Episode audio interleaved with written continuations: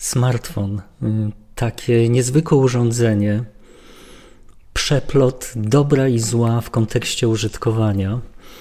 Przedstawię Państwu eksperyment, jaki został przeprowadzony na M I T w Media Lab, pokazujący, jak niezwykłą wiedzę można wydobać z telefonu komórkowego danego użytkownika.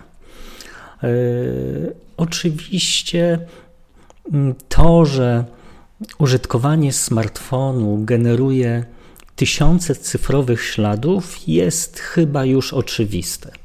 Każde użycie smartfona w kontekście płatności mobilnych, yy, użytkowania mediów społecznościowych, yy, zakupów w internecie, przeglądanych stron www. Tysiące, tysiące śladów cyfrowych, rejestrowanych w olbrzymich, na olbrzymich farmach serwerów. Każda duża firma cyfrowa, taka jak Facebook, Google, posiada olbrzymie instalacje y, tego typu. Y, oczywiście też to dotyczy o, mniejszych firm jak banki, y, firmy telekomunikacyjne czy y, dostawcy y, e-biznesu. Wszystkie te ślady cyfrowe są rejestrowane. Y, warto nieco głębiej spojrzeć na to zagadnienie, jakie to są ślady cyfrowe, co jest de facto rejestrowane. Tutaj taka mała dygresja. Ja to pojęcie zdefiniowałem w mojej książce Cyfryzacja życia w erze Big Data. I ślady cyfrowe są danymi i de facto metadanymi o ludziach, na które składają się często dane przekazywane wolontarnie, czyli na zasadzie wypełniania jakiegoś formularza. To chyba nie wymaga jakiegoś specjalnego komentarza. Natomiast dane mogą być też zaobserwowane w kontekście użytkowania telefonu komórkowego, o, o, czyli na przykład zostawiane ślady w kontekście lokalizacji telefonu, a w domyśle użytkownika tego telefonu. I w końcu dane, jakie można wywnioskować w kontekście danych przekazywanych wolontarnie albo danych zaobserwowanych. I przedstawię Państwu dokładnie taki eksperyment, gdzie na podstawie danych zaobserwowanych wywnioskowano no, niezwykłe e, konkluzje w kontekście y, badanych y, osób.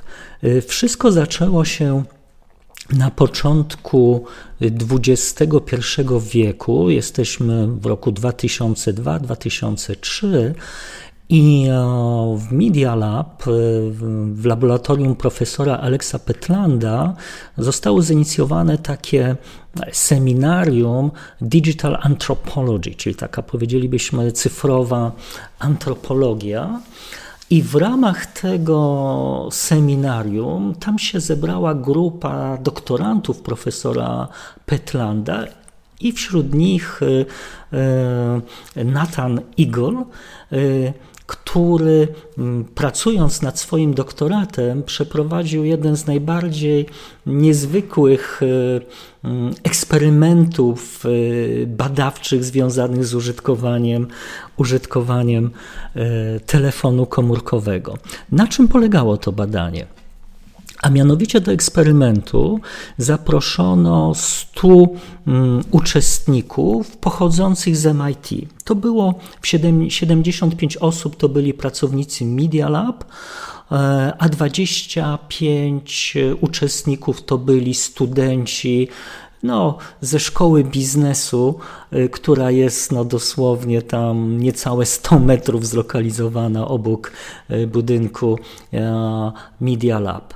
Wśród tych pracowników Media Lab to byli głównie profesorowie, studenci, też pracownicy techniczni. Do tego eksperymentu, w ramach tego eksperymentu każdy z uczestników musiał podpisać taki cyrograf, że zgadza się na to, żeby telefon komórkowy, jaki będzie użytkował, no podlegał takiej totalnej inwigilacji, czyli w zasadzie cała aktywność, w tym również lokalizacja telefonu. Uczestnikom dano telefony komórkowe, to były w tym czasie bardzo zaawansowane telefony, Nokia serii sześć tysięcy sześćset. Ja się teraz uśmiecham, bo jak ten eksperyment ostatnio omawiałem moim studentom na S G H, to niektórzy z nich, a to jest taka średnia wieku dwadzieścia dwa dwadzieścia trzy lata, w ogóle nie wiedziała o tym, że istniały takie telefony jak Nokia. No i poczułem się bardzo stary, bo mi się to wydawało takie straszne, oczywiste, że Nokia i telefon komórkowy. Natomiast to jest jakby osobny temat, wielki wzrost i upadek tej, tej firmy. No w tym czasie W tym czasie niezwykle, niezwykle popularny i bardzo dobry telefon, tak, tak na marginesie. Co jest istotne, w ramach tego eksperymentu badano między innymi lokalizację telefonu komórkowego, jak jest to realizowane. W tym eksperymencie odwołano się do tak zwanej triangulacji w odniesieniu do stacji bazowych, do tak zwanych stacji B T S. Czy się to Państwu podoba, czy nie, każdy telefon komórkowy, bez względu na to, jak ma ustawione, jak ma ustawioną prywatność, czy ma włączony G P S, czy też nie ma, podlega lokalizacji.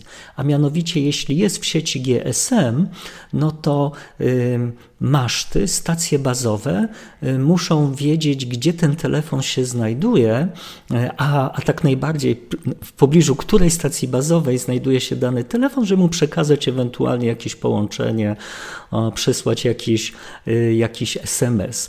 Oczywiście tych stacji bazowych jest wiele, jest mierzona sy- siła sygnału do każdej z takich stacji bazowych, no i do, do konkretnego połączenia jest wybierana ta, gdzie sygnał jest największy.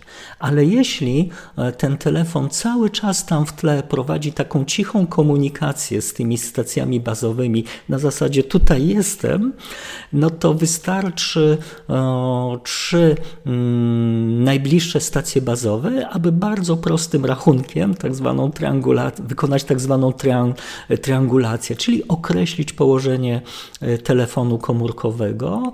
W ramach tego eksperymentu, a także obecnie w dużych miastach można określić z dokładnością do dziesięciu metrów położenie te- telefonu komórkowego. I coś takiego w ramach tego eksperymentu wykonano. I teraz sobie proszę wyobrazić, że mamy dwóch uczestników tego badania yy, i określono w przedziale trzech miesięcy, wykonano taki histogram, jak często te osoby były w pobliżu, jedna obok drugiej. To jest przedstawione na diagramie, który Państwo teraz widzicie, i mamy kolejne dni tygodnia.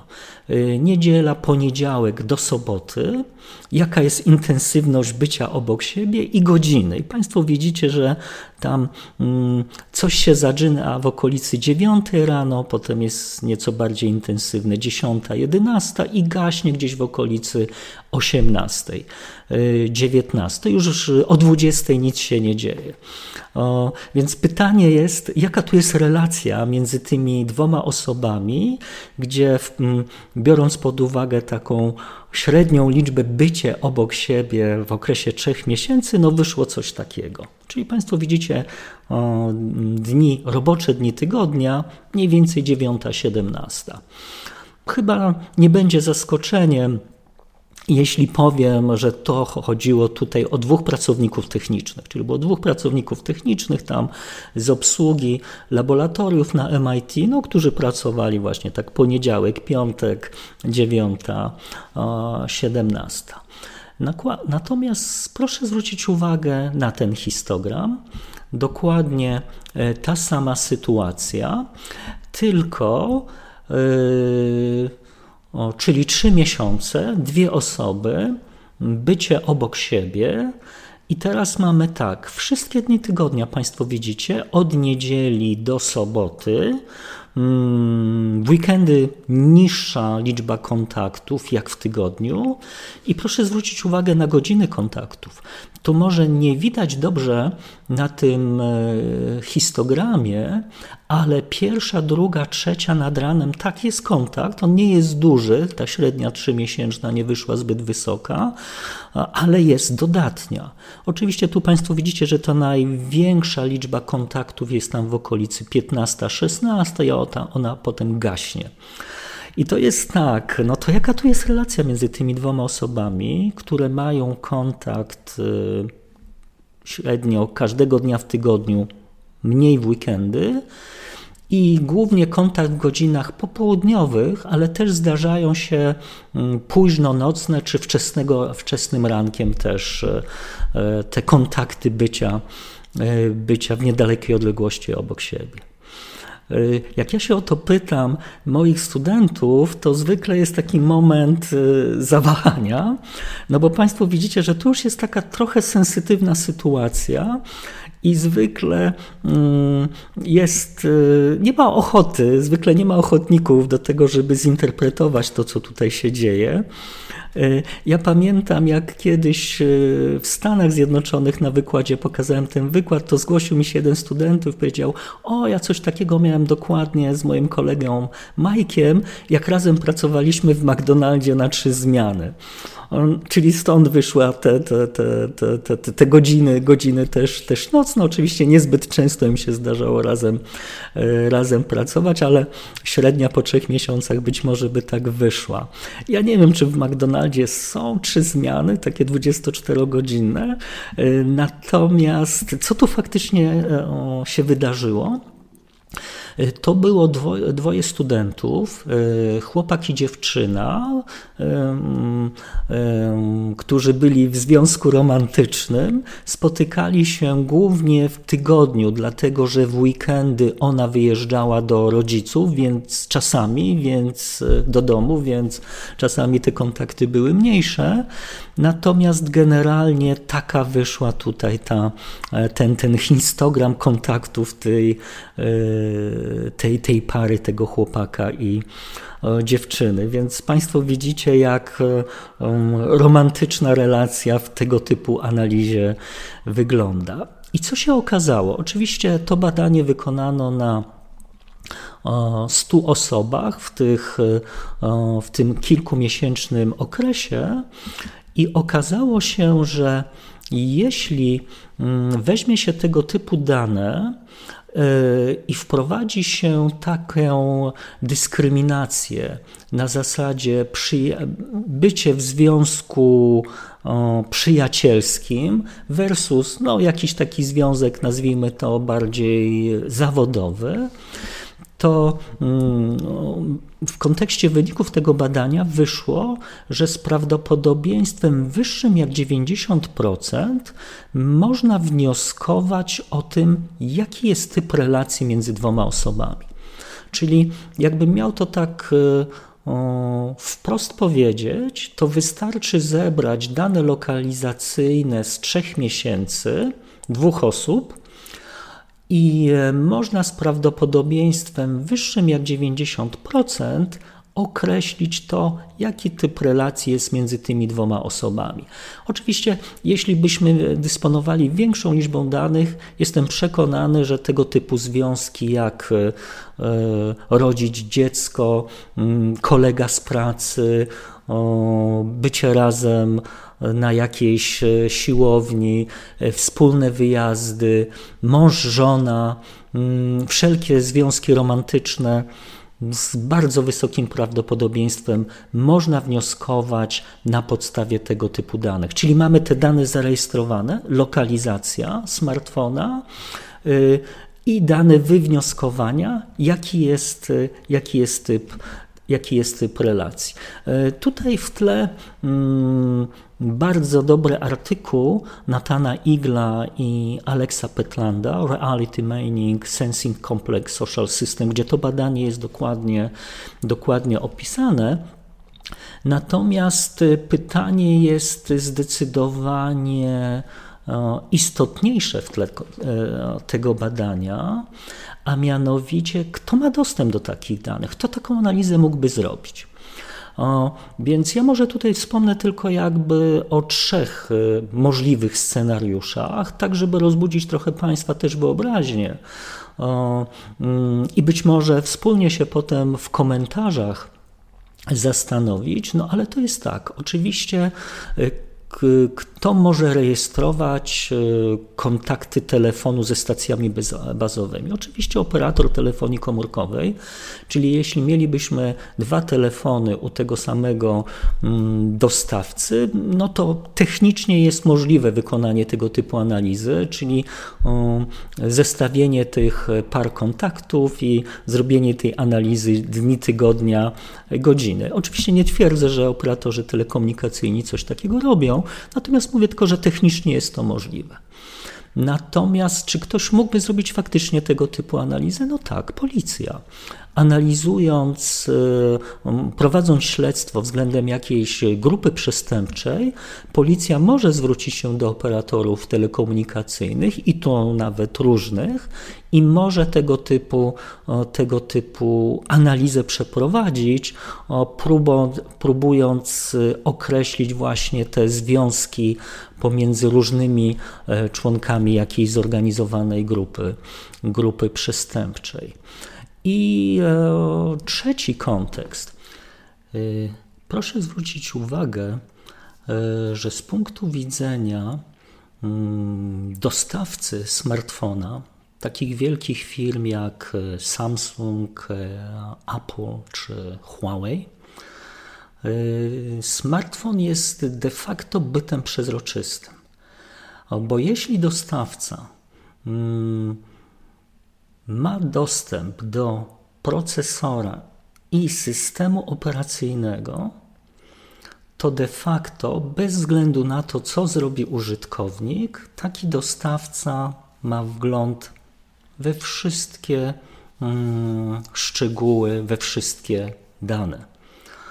Czyli tak na koniec dnia mm, podejmujemy niezwykle istotną decyzję, w jakie ręce oddajemy swoje bardzo prywatne ślady cyfrowe.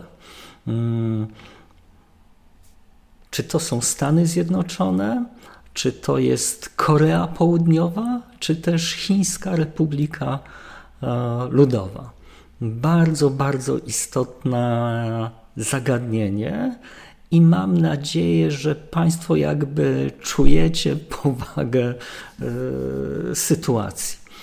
Y, dla mnie w ogóle ten eksperyment był bardzo inspirujący. Ja w efekcie y, byłem na M I T, poznałem profesora y, Pentlanda, y, bardzo y, byłem jakby zafascynowany jego badaniami naukowymi. Poznałem też Nathana Eagla, który wykonał to niezwykłe, niezwykłe badanie. De facto pierwszy rozdział mojej książki Cyfryzacja życia w erze Big Data, link jest w opisie do tego filmiku, bardzo dokładnie opisuje cały ten eksperyment przeprowadzony w Media, w Media Lab, więc zainteresowanych serdecznie zapraszam. I też mam taką prośbę, jeśli Państwo uważacie, że tego typu film, tego typu wiedza jest dla Państwa użyteczna, to bardzo proszę o subskrypcję. Dziękuję pięknie.